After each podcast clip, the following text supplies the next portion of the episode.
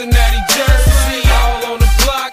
We get it in. I'm in my Cincinnati hat. Good day and welcome to the Cincy Slangin' Bearcat Basketball Podcast.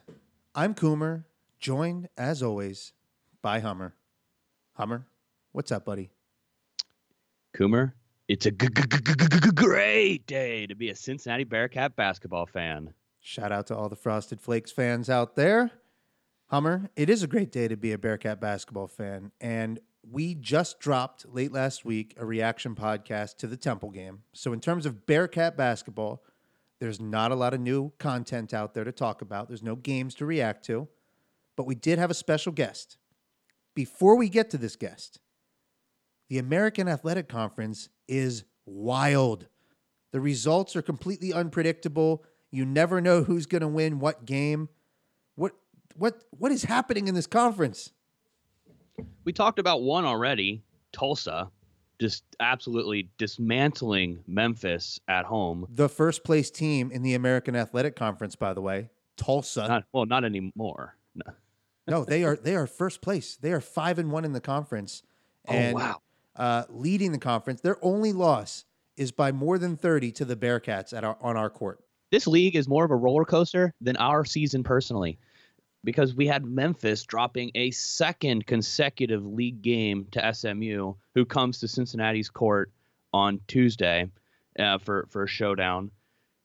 And Coomer, what was the what was the last one? The Battle of Philadelphia. Temple dropped a non-conference game, granted, but they lost a game to Penn. Temple's off the rails, my friend. Temple is off the rails. Yeah, I mean, if I'm looking at where the conference stands right now, you know, we're we're technically tied for second. Um, but what what I'm really one Tulsa is actually a huge surprise being being up there at first place. It's also amusing to see SMU still hanging around. Um, we're gonna have to put them in their place on Tuesday. Uh, by that I mean just you know one spot below us on the uh, on that rankings list, tie them up with Memphis. Uh, yeah, but Houston, Wichita State, they're probably right right where we thought they would be. Um, and you know we're not far off the trail, so this conference is wide open at this point. I, there, there is no reason why we actually cannot have expectations of winning this thing. It's early and things can change, but what I'm seeing is in the standings, you've got Tulsa at five and one, Houston at five and one, Wichita State five and two, SMU five and two, Cincinnati five and two, Memphis at three and three, and then after that, everybody else is under 500 in the conference. And there's nobody in that group of teams that's under 500. ECU, UCF, Tulane, Temple, Connecticut, and USF. You don't see any of those teams making a real run in the conference, but they all are pretty much good enough to maybe upset one of the top teams in the conference. Is Tulsa going to be, you know, the team that wins this conference? It's very unlikely. So at this point, we're looking at a race between Houston, Wichita, SMU, Cincinnati, and Memphis for that conference championship. And and the Bearcats are well positioned, in my opinion, to go on a huge run. You know, we know we have lots of games. Every single game in this conference is winnable. There's no dominant team in the conference, which is good for a team like us who needs to rip off a long winning streak and a lot of wins to get back into that at-large conversation for the tournament.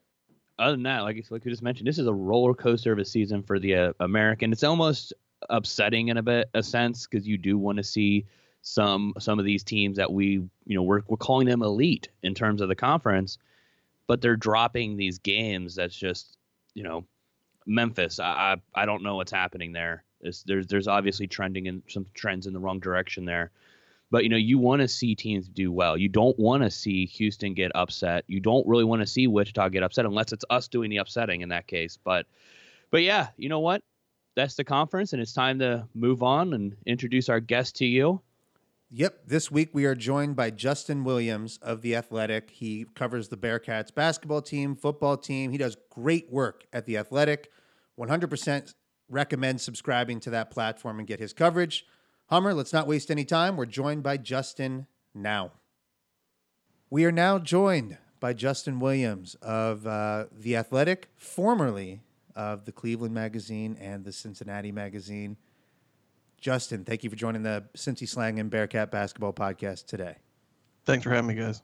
What Coomer I think also left out is that you're currently the imagination of Bearcat fans everywhere for the Athletic. Sorry about that. Big o- big oversight on my part. I appreciate that. Um, well, one of the things that we we've I think we've discovered through this season with the Bearcats, it's been nothing short of a roller coaster ride. Um, I also read a couple weeks ago that Kings Island is is tearing down the Vortex, which was my personally personally my favorite roller coaster. Justin, what's your favorite roller coaster? This is an interesting question because I am not a big amusement park fan. Um, I hate the like waiting in line thing, and uh, it has that kind of personal preference of mine has drifted into my wife claiming that I'm afraid of roller coasters. Um, I personally do not feel that I'm afraid of roller coasters, but it's uh that's you wouldn't know based on how many people she tells. So I did. I was always a big Vortex fan growing up though. Or what was the one where you like you stood up? Oh, the King Cobra. King Cobra. That one was great. I think that one was probably disbanded for terrible, dangerous reasons many years ago, but that one was great as a kid. So the Oh, rec- the King Cobra was terrifying. That thing would get. I remember we got stuck in the loop one time. Like God. It was just always breaking down. Like you wrote it with like, basically you put a you signed your your life on a your name on a life contract saying I know I may die, at at some point here. Yeah, I mean, I get, I'm not afraid of roller coasters, but I probably should be now that I think about it. well, so we're going to let the record show then that you're apparently not afraid of roller coasters, but it does sound like if your wife is telling people that you're afraid of roller coasters, uh, you might be afraid of roller coasters. I, I guess so. So, Justin, you now write for the Athletic, and I think you've been doing that for a couple of years at this point. Uh, what what might distinguish the coverage you're able to do at the Athletic versus some of these bigger media conglomerates or local magazines, local papers?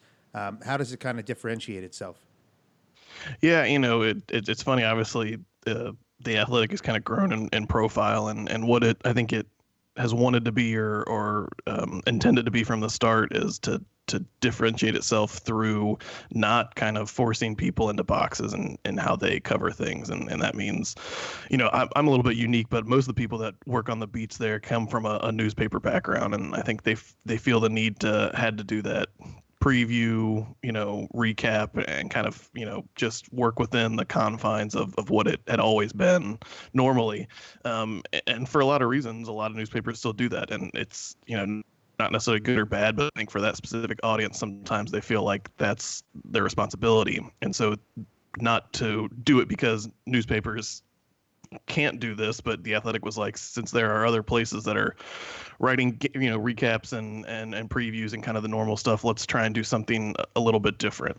Uh, I think over the the evolution of the site that it we have found that people do kind of still come to the Athletic as their like go-to beat and so we, we do have to do some amount of like the day-to-day stuff and um, you know, maybe it's not a, a traditional gamer, but you know, if, if you're at a game, you got to kind of find something to, to write about off of it. Or even if you're just like kind of tweeting out a, a normal day to day update type thing, you, people still have a, a need and want for that information.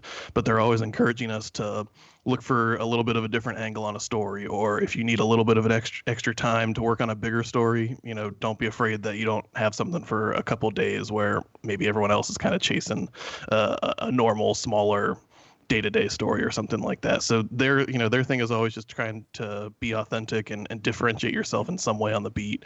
Um, i feel kind of fortunate coming from like a magazine background is i guess i was always kind of thinking about stories that way anyway. I actually had to kind of tell myself to trim down and pull back on some stories that not every story had to be a, a 3000 word you know in-depth uh, reported profile story when, i started doing this. But i didn't have kind of that habit i had to kick of of the the day-to-day churn stuff. Um, but it, it's definitely been an adjustment uh, for me and i think for anyone that works there. Uh, but the, the biggest thing positive has been it, it's really kind of make it what you can make it what you want as long as you're giving people maybe something a little bit different than what they would get anywhere else Well, your gamers have been excellent because they tend to have some sort of twist on the bigger picture for the Bearcats, and I know that this team in particular p- provides you plenty of content, game in, game out, about uh, to write about. You know, there's never a shortage of uh, either there's an, a huge crisis that the fan base is reacting to, or uh, I mean, we've reacted to plenty of crises crises this year, uh, or things are going extremely well. You also had a, a kind of a passion project that looked like earlier in the season where you wrote about the Jordan brand uniforms back from the late '90s, early 2000s. Is that something you had been just wanting to write about for a while? And were you surprised by the enthusiasm or passion that that came from former players, coaches, et cetera, uh, for that brand? Uh, yes, I had been wanting to write about it for a while, and kind of the way it, I was able to worked out. I was not surprised by the passion of the local Cincinnati fan base and, and you know Bearcats fans who have been fans for years. I expected that because I, I grew up here and I understood kind of that connection. Uh, what I was surprised about was how many people I heard from, whether it was like other writers at the Athletic or you know, I had other people from the athletic saying like, "Hey, you know, I was at practice down in in Florida today or in Michigan today, and they were talking about that story because you know they remember growing up with the Eastbay magazines and, and seeing all the UC stuff. So I guess I was surprised at how big of a kind of national reach it had. Uh, but we were doing, you know, we we have these kind of uh, targeted story clumps or clusters that we try to do at the athletic where we do it across the whole site and so we wanted to do something with uh, around shoes and this was i mean any sport, NFL, NBA, Major League Baseball, soccer, whatever it was. There was it was kind of just like if you have an idea that you think makes sense for this, do it. And we were trying to think of something a little bit different than the maybe the traditional like sneakerhead profile of a guy who has a bunch of of shoes in his closet at home, which is cool, but um, there there's a lot of those stories out there, and we felt like it was just a good time to kind of try and tell the story of Jordan Brand at UC, what it meant to that program and that fan base, and and kind of how it became a really defining thing for college basketball in a way. Um, and like I said, I knew it would resonate here with Cincinnati fans and people, but I was I was kind of surprised at, at how much other people caught on and I guess remembered that. So the Bearcats have a current sponsor in Under Armour. Is there any sensitivity around that kind of story dropping and that kind of enthusiasm happening, where they're kind of like, "Yo, pump the brakes." They uh, this is this is not the the thing anymore. It's all about Under Armour and Steph Curry at this point. Yeah, I mean, I'm sure Under Armour probably didn't love it, but they also um, they have they're making plenty of money. They're doing just fine, and you know, it's not like you you do. There's no one from um, under Armour that was probably going to talk about this, or you know, even when I talked to the people about Nike, they were very careful of like, we don't want this to make it seem like we're angling or pitching for this. This is just you're talking about something that happened in the past, which it worked out because uh, Jamal Lucas is a former Bearcat basketball player. Otherwise, I don't know if I would have been able to get an executive from Jordan Brand talking about uh, you know a, a, former contractor or sponsor deal, basically. Um, but yeah, it's I, I think it's such an important part of UC you know, UC basketball especially, they understand the history, and I think sometimes they roll their eyes at it and want to kind of run away from it. Just how important of a figure Bob Huggins is, and that era still is, and, and I get that, but this the university also understands how important that is to the fan base and, and kind of the culture of the program. So uh, they might not have been out there you know, talking about how great it was compared to Under Armour, but I, I don't think they were too upset about a story that celebrated that that past. Just for the record, I'm hundred percent on the record saying that the Jordan Brand jerseys are the best that we have ever had. And if if they want to target UC for a new contract, they totally should.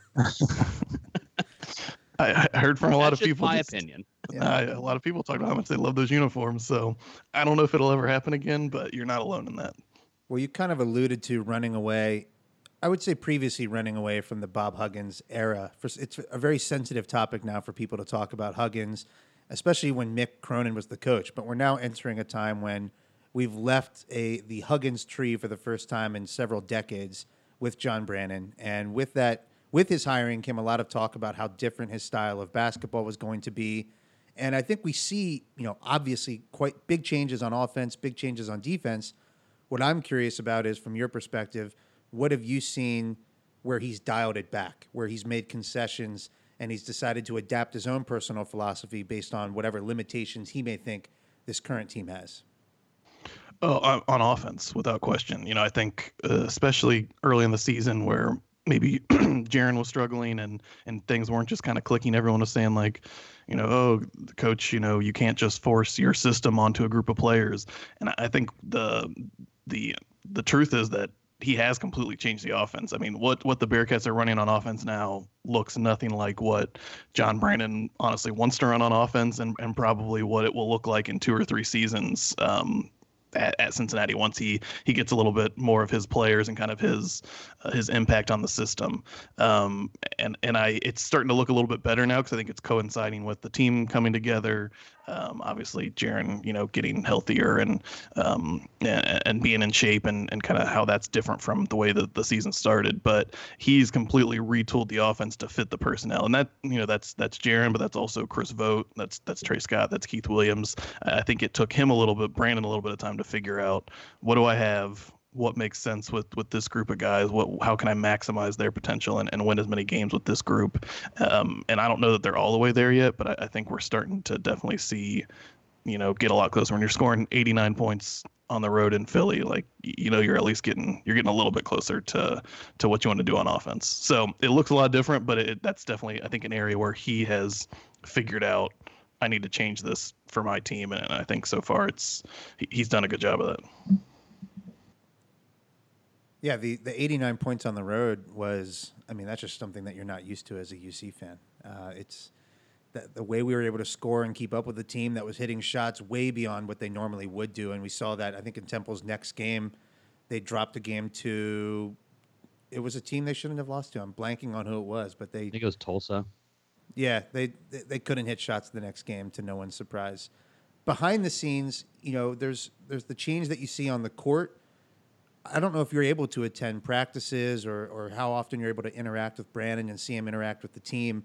What differences or what what's what's the characteristic or personality of the team behind the scenes and, and what John Brannen's trying to do? Yeah, John's not big on open practices, which which is fine. That I think that's happening less and less now. Um, it, it's hard to say. You know, I, I guess what I, I do think feel like I, I know and understand Brannen a little bit. And, you know, I've written about this. He's just like a constant hard work grinder guy. Like his kind of whole persona is no one's ever going to outwork him. Um, and I think that's kind of the the mindset he's trying to to meld onto the team. I don't know if there's like a, a huge culture shift necessarily, even in the same way that like when Luke Fickell took over for Tommy Tuberville on the on the football side, and part of that is because the basketball program had been successful under under Mick Cronin. So I don't think there was like a a rebuild that had to be done in any way. Um, but I think you know John has his his system and philosophy. It's very analytics heavy. You know, we always kind of joke in the media like any John Brannen press conference, we're going to hear about analytics in, in some way or another. Um, and he has that whole 94 feet both ways. The thing is, you know, John and, and the and the assistant coaches in the program, it's not like they have to get players who are stat nerds or you know advanced metrics people. They handle all that stuff. They find the guys who fit their system based on that. So in that way i don't think that really has an impact on the culture necessarily because it's not like you know players are having to come in and, and learn what offensive efficiency statistics are and things like that. Um, but that's definitely something that has an impact on how the program plays, whether it's day to day in terms of the shots they take. It has an impact on the teams they're going to schedule um, year to year at a conference and kind of how they approach that front. So uh, I don't know that we'll know see a huge difference in that in terms of player culture, maybe in terms of the style of play that some of the players have that he brings in.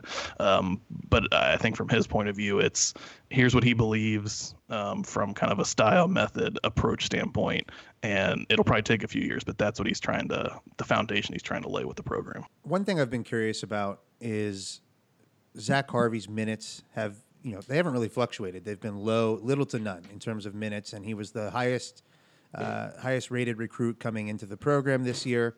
He was also coming off of a reconstructive ankle surgery, apparently, uh, that is could have been greatly hampering his ability to perform on the court. That said, he was still practicing. He was at Bearcat Madness. So I'm I'm curious from your perspective if you've gotten any insight into this. Do you think Zach Harvey's transition to college has more to do with injury or more to do with just getting adapted to the college game and it maybe taking him longer than it did other freshmen? Yeah, I'm actually hoping to write about this um, sometime here in the next in the next week or so, especially because he had that one game where he, he got out there a little bit more. What was that? The ECU game, I guess, at home. Yes. Um, yeah, I think it, I think it's injury related, and I, I think that has kind of slowed his his ability to adapt to the game. You know, he had uh, a major ankle injury last January. I think February 1st was when he had uh, the surgery that kind of cut his last year of prep school short. And obviously, they knew that. Um, I just don't think anyone, including Zach, really knew how um, difficult it was going to be to, to kind of come back from that and, and feel like he could get back to 100%. Um, and and I, I think it has slowed. He's been able to practice, he's been with the team, but, you know, he's had to maybe take some days off or kind of pull back on certain days. I think going day after day has been tough on his body. Uh, and so I think that's probably just going to take you know another year. I think having a full off season with the program being healthy will, will help a lot going into next year. Uh, but I, I, do think that it was he was hampered a little bit more than he or anyone even realized once he, he joined the program coming in this season. And the other part of it though is you know he's he's playing behind uh, a team that its its biggest depth is on the wing. You know, Jarron, Keith, Jaevin. Uh, there's only so many minutes to kind of go around. So even if he were you know, feeling healthy uh, as a freshman, I think it's going to be a little bit tough to crack that rotation with with two seniors, one of who's been there for four years, and a junior who's been there for three years. Uh, so I don't, you know, I don't look at it as a as a negative. I don't look at it as, as him kind of underperforming. I think part of it too is just the expectations that he came in with. Look at the difference between someone like him and Mika Adams-Woods, who people didn't know a ton about Mika when he came in. Um, he's, you know, didn't play in that first Ohio State game. He ends up starting 10 games later, and people are, you know, kind of impressed or pleasantly surprised, I guess, with what he's been able to bring to the program because he didn't have the same amount of hype and attention as, as Harvey did. Uh, and so I, I think sometimes people attach too much to that on, on incoming freshmen. Mm-hmm. And I think Zach's going to be a, really good player for UC, and he's going to be a really important player starting next season. Uh, I, I just think that maybe people's expectations, probably, you know, myself and, and the media's included were maybe a little bit beyond what actually um, should have been put on him for this season. You know that that being said, too, with what we're seeing from Zach Harvey, do you think there was any discussion or consideration about redshirting him this year, knowing that he had that injury, or or was that something that they just flat out didn't discuss? You know, I don't know. Anytime you ask coaches about like redshirting a player, their line is always like, "Oh, we leave it up to the player," which is you know a little bit of um, a white lie because they, they have a lot more control over that than they than they want to say. I don't think they really talked about it with Zach, partly because, especially when the season started, they they thought they were going to need him just in terms of bodies and, and health. You know, this was the they started the year with Trevor Moore when he was still on the roster. He wasn't ready to play. Jeremiah Davenport was coming off an injury. Obviously, Jarron was struggling through injuries, and they had a couple you know bumps early on. Jaevin got hurt in that tournament. Um, looked like it might be more serious than it actually was, and so I I don't think they ever really thought about it because they thought they were going to need. You know, a an extra body out there, whether you know um, obviously for practice, but just in certain situations, certain games. Um, so I don't think that that was ever a, a, real serious consideration. And you know, we'll see. He, he, obviously has played. There have been certain games where he's played big moments and, and big minutes, and so I think that might continue a little bit more as as the season goes on, and maybe he does start to feel a little bit more comfortable and a, and a little healthier. Uh, you know, there's still what 10, 10, 12 games left, something like that. I don't know even know where we're at in the situation, but I wouldn't be surprised if maybe his his minutes continue to increase a little bit. So I think he's still going to be an important player for them, um, a bench player for him down the stretch. Uh, but yeah, I, I think heading into the season with all of the injury concerns outside of his, that it was there was just too much going on for them to really think about redshirting him. We a lot of the talk early in the season was obviously on uh, based around Jarron Cumberland, his health, his relationship with John Brannen after that coach's decision to not play him in the Alabama A&M game. And then obviously recently, Jarron Cumberland's play is elevated to a back to the level that Bearcat fans and really college basketball at large is used to. So my question is, has to have things actually gotten better behind the scenes, or is it was there ever trouble in paradise, or is this much ado about nothing, and it came down to Jarron Cumberland playing better basketball?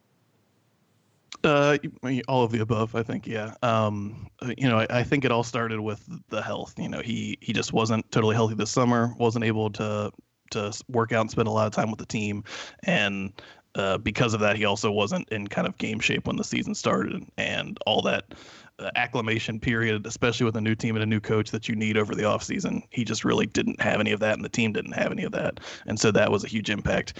And I, I you know, I don't know how much they want to talk about or admit it, but I think there was a some kind of relationship stuff, you know, with him and him and Brannen that really needed to to get fixed out, and and I think part of that came with as as Jarron got healthy and saw how John could feature him in the offense, and as Jarron got healthy and John realized what a great player he was and the things he could do with him, that kind of naturally helped the relationship a little bit. But I also think at some point they they kind of came to an understanding, um, and I would say that their relationship right now is really good. You know, I don't know if it's obviously John Brannen didn't recruit Jarron and wasn't sitting in his living room when he was a senior in high school, so it's not maybe going to be the same as as it would in that situation. Um, but I think Jarron's relationship with the coach excuse me, with the coaches are really good, with the team is really good, um, and I think that has improved as his kind of health and play has improved, and all of those things are are coming together in what we're seeing now, which is Jarron not only looking like the the player he was last year, but you know, kind of doing it in a different system and a different role and a different offense, um, and seeing a lot of the potential there. So yeah, it, you know, it was it was play, it was relationship stuff, um, and I, I, think the the good thing, at least for the Bearcats, is that it all definitely seems to be going in a really good direction right now. Right. I don't know if they're going to be having Thanksgiving with each other, but on the court, it does appear that there's mutual respect, and it's, more of a collaborative relationship now on the court. It seems like uh, you know Jarron's being pulled aside. I hear John Brannen quoted as saying, "What are you seeing on the court? Uh, here's what I'm seeing." So all all appears to it appears to have grown into a very effective relationship on the court.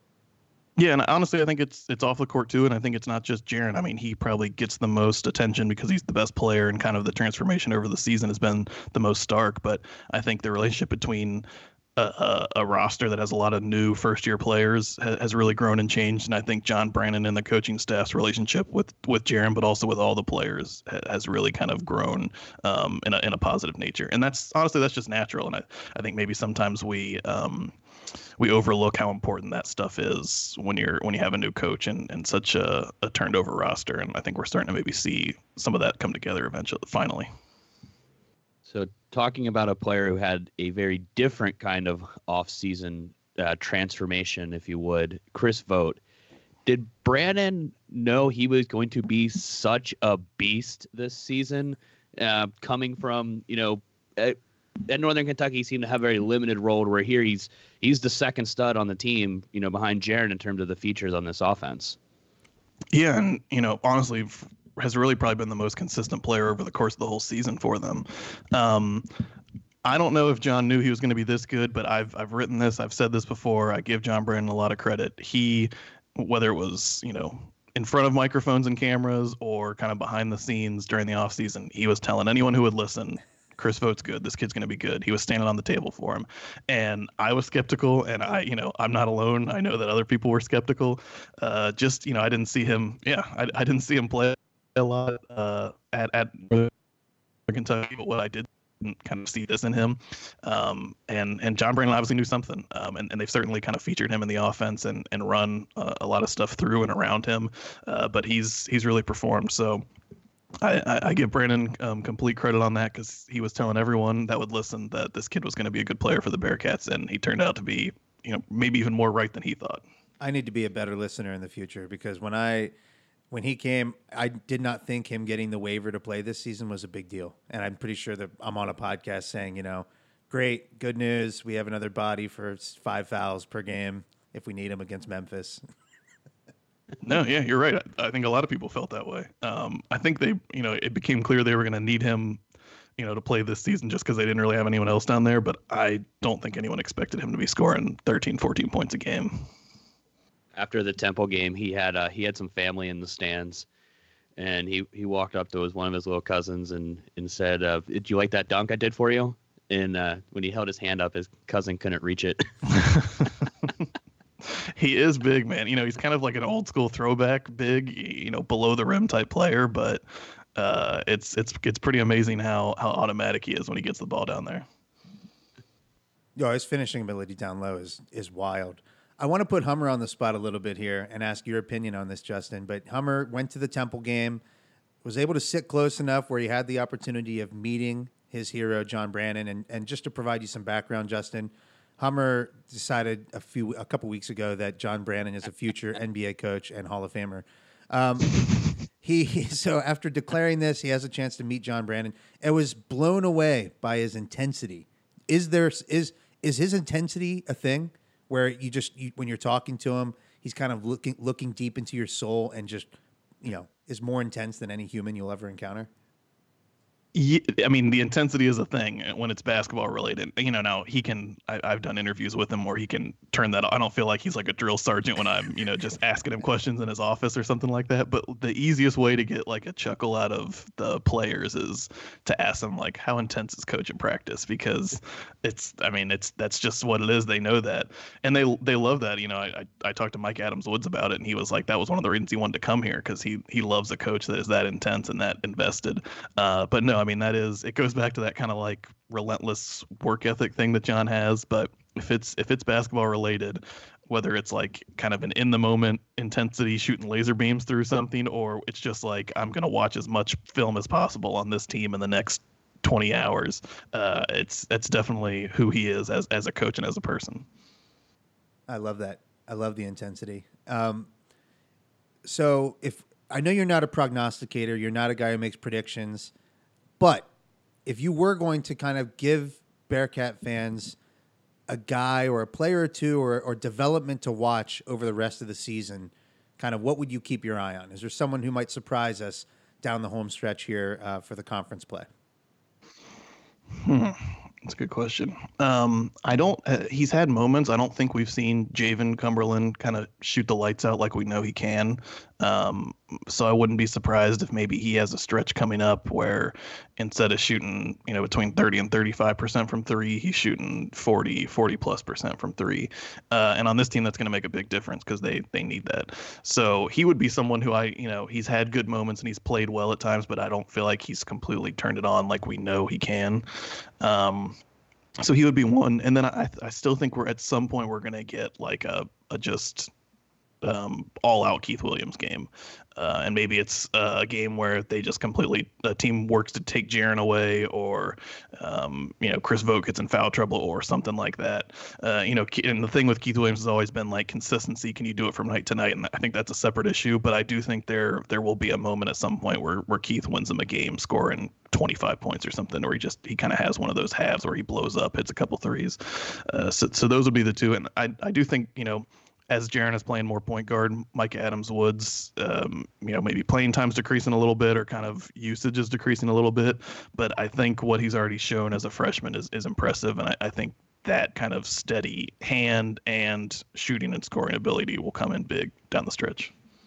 Coomer Coomer's loving the Keith Williams prediction. Uh, before the season started, I stupidly made a bet that uh, Keith Williams would not average as many points per game as Tre Scott, which I'm on my way to losing. And the punishment that is a, is running a beer mile. Uh, so Coomer is is happy to hear uh, any prospects of Keith Williams thrown in a 25 point game. I think it's coming. I think it's coming. Well, Justin, you've been generous with your time. I know you've got to run here in a few minutes. So before we let you go, I want to touch on a few kind of Cincinnati focused questions for you. We normally do this with with players we talk to, but given that you grew up in this city, let's get your take on, on some of these Cincinnati hot topics. Sure. Hot So- takes. If you, I'll open it up to any chili, but usually we ask Gold Star or Skyline, and there's been one consistent answer so far. I'd like to get your take on this. No, it's it's Skyline without question. Um, I can certainly be bought if if Gold Star wants to sponsor me in some way. I, I can I can change my allegiance for probably not that high of a price point, but no, it's it's Skyline. Um, and I do have a couple local spots I go to. Um, Pleasant Ridge Chili over on the east side. I'm I'm a fan of that. But in terms of just like I'm going to eat some some Cincinnati chili, it's Skyline all the way. Now, we typically ask folks about their favorite flavor of Graeter's ice cream, but a little birdie tells me you're not so keen on Graeter's as much as you are another one. I, I do I want to make it clear I, I am a fan of Graeter's. I think they have a fine product, but I I prefer UDF. Um, you know maybe that has something to do with I was born grew up on the west side. There there might be a little bit um, the the frugality of that nature might be in there a little bit, but uh, no I, I if if if choosing um, I'm gonna I'm gonna go UDF over over Graeter's, which apparently UC fans aren't super happy with Graeter's right now anyway because the whole boldly Bearcat debacle. So maybe that'll earn me a couple couple Yeah. points with some Bearcats fans. I got to be honest. Yeah, I, I have not jumped on the bandwagon of trashing Graeter's because of the Boulder Bearcat situation. I did try that flavor finally, and it was delicious, but extremely rich. Like, and I'm a guy who just likes taking down a whole pint at a time. Like, I'll full disclosure, if I buy a pint, it's getting eaten.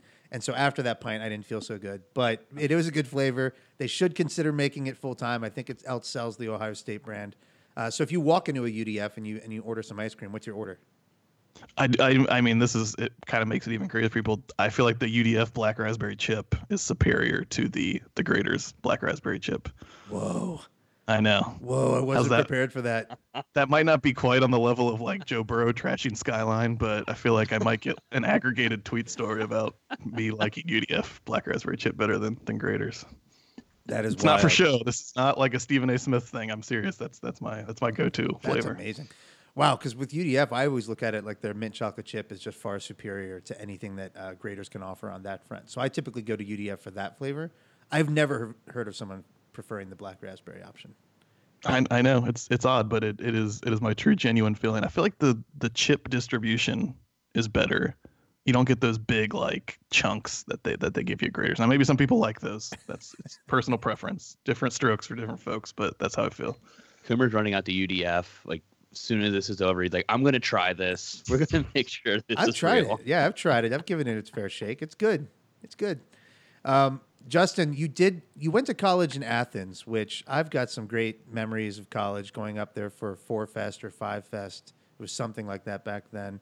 Um, mm-hmm. Do you have local watering holes that you prefer in the Cincinnati area? We typically ask about Clifton. You know, if there's a Clifton bar you you like going to. Um, but you know, if you want, again, you're from Cincinnati. If you want to branch out, we're we're open to hearing it. Well, I should say that um, as as a uh, father of two now, my time spent in bars is has decreased just incredibly um, with with two kids under three years old. But um, you know, I live kind of over on the east side now, and uh, it's it's a somewhat newer bar, a couple years old at this point now, but Overlook Lodge in in Pleasant Ridge. I know I mentioned Pleasant Ridge Chili before, um, but that area has kind of been uh, a hangout back in in the days where I was a little bit cooler and stayed out past 8:30. Um, but so that would be that would be my go-to uh, Overlook Lodge over in Pleasant Ridge. That's a that's a great spot. Very nice. I appreciate the uh, the insight there. Uh, Hummer, any other parting shots here for Justin before we let him roll? No, um, uh, my mind's still blown with with UDF, the UDF uh, over Graeter's in particular the the black chocolate chip raspberry. And I live in Philly, so I can't even go out and like test this theory until I come back in town for um, for senior night. So I'm going to be just like left hanging, not being able to to, to, to, to dive into this dilemma myself. Um, I do actually. I do got one question since we're talking weird stuff here. Yesterday, uh, someone brought. We were. We were. So we we were. We were. we went to a drag show with some friends yesterday down in uh, in Philly, and part of the show was you were supposed to get a free mimosa uh, that they brought over to you for you know included in your ticket. Well, they made it with pineapple juice instead of orange juice because they had ran out of of of orange juice. And apparently, it was the most polarizing thing in the world. The place was about the riot that they were serving pineapple juice with with their champagne. Any any any input on this very polarizing topic? Um, I'm out of my element here. Um, I'm not a huge orange juice fan. I mean, I, I love a good mimosa from from time to time, um, but I don't think that I would have been. I'm I'm fine with pineapple juice, so I, I probably would have been trying to calm the calm the crowd um, while while chugging black coffee uh, at the same time. So I don't I don't have a, an opinion one way or another. I feel like I've already I've unloaded my my hot take cannon with the, the UDF over Graeter's, but I guess I could see if you know if you're a if you're a mimosa lover and and, and you just want that that standard traditional orange juice flavor, I I could see people getting upset, but I, I would have been I would have been pretty calm in that situation. I think. Now I'm just picturing you at a, at the table, just one leg up and you just have your coffee just going like i don't get what these animals are, are fighting over well and, and also it's it's just an excuse for people to drink alcohol at breakfast like just drink the champagne that's all they really care about in the end that's what happened uh, my wife and her friends sent their mimosa back and asked for just for champagne yeah that's that's the that's the move to go to Well, again, Justin, we, we really appreciate your time today. Uh, you can find Justin's work on The Athletic. I personally would say it is worth subscribing to that uh, platform, The Athletic, just for the Bearcat content alone. You're doing a great job over there, um, and appreciate it. You know, uh, appreciate you joining the Cincy Slangin' podcast today. Oh, I, I really appreciate you guys saying that, and obviously appreciate what you're doing here. Uh, so, so thank you, and and yeah, anytime you need me, I'm around. Let me know. Thank you. Awesome, and and don't forget to check out his life story over over at B Fox. that was a really great podcast. Uh, actually, it was very very entertaining hearing about how you chose not to be a lawyer. I, I was I did not go to there expecting to to have a, a biopic on my life made, but that's that's what you get into anytime you're hanging out with B Fox. Right. we, Uh, didn't, we didn't. We chose not to tell the Justin Williams story because B Fox did such an amazing job with it on his on his podcast. I think he owns the rights now. Yeah. I'm not going to challenge him over that. Thank you, Justin. Thanks, guys. Appreciate it. Thank you.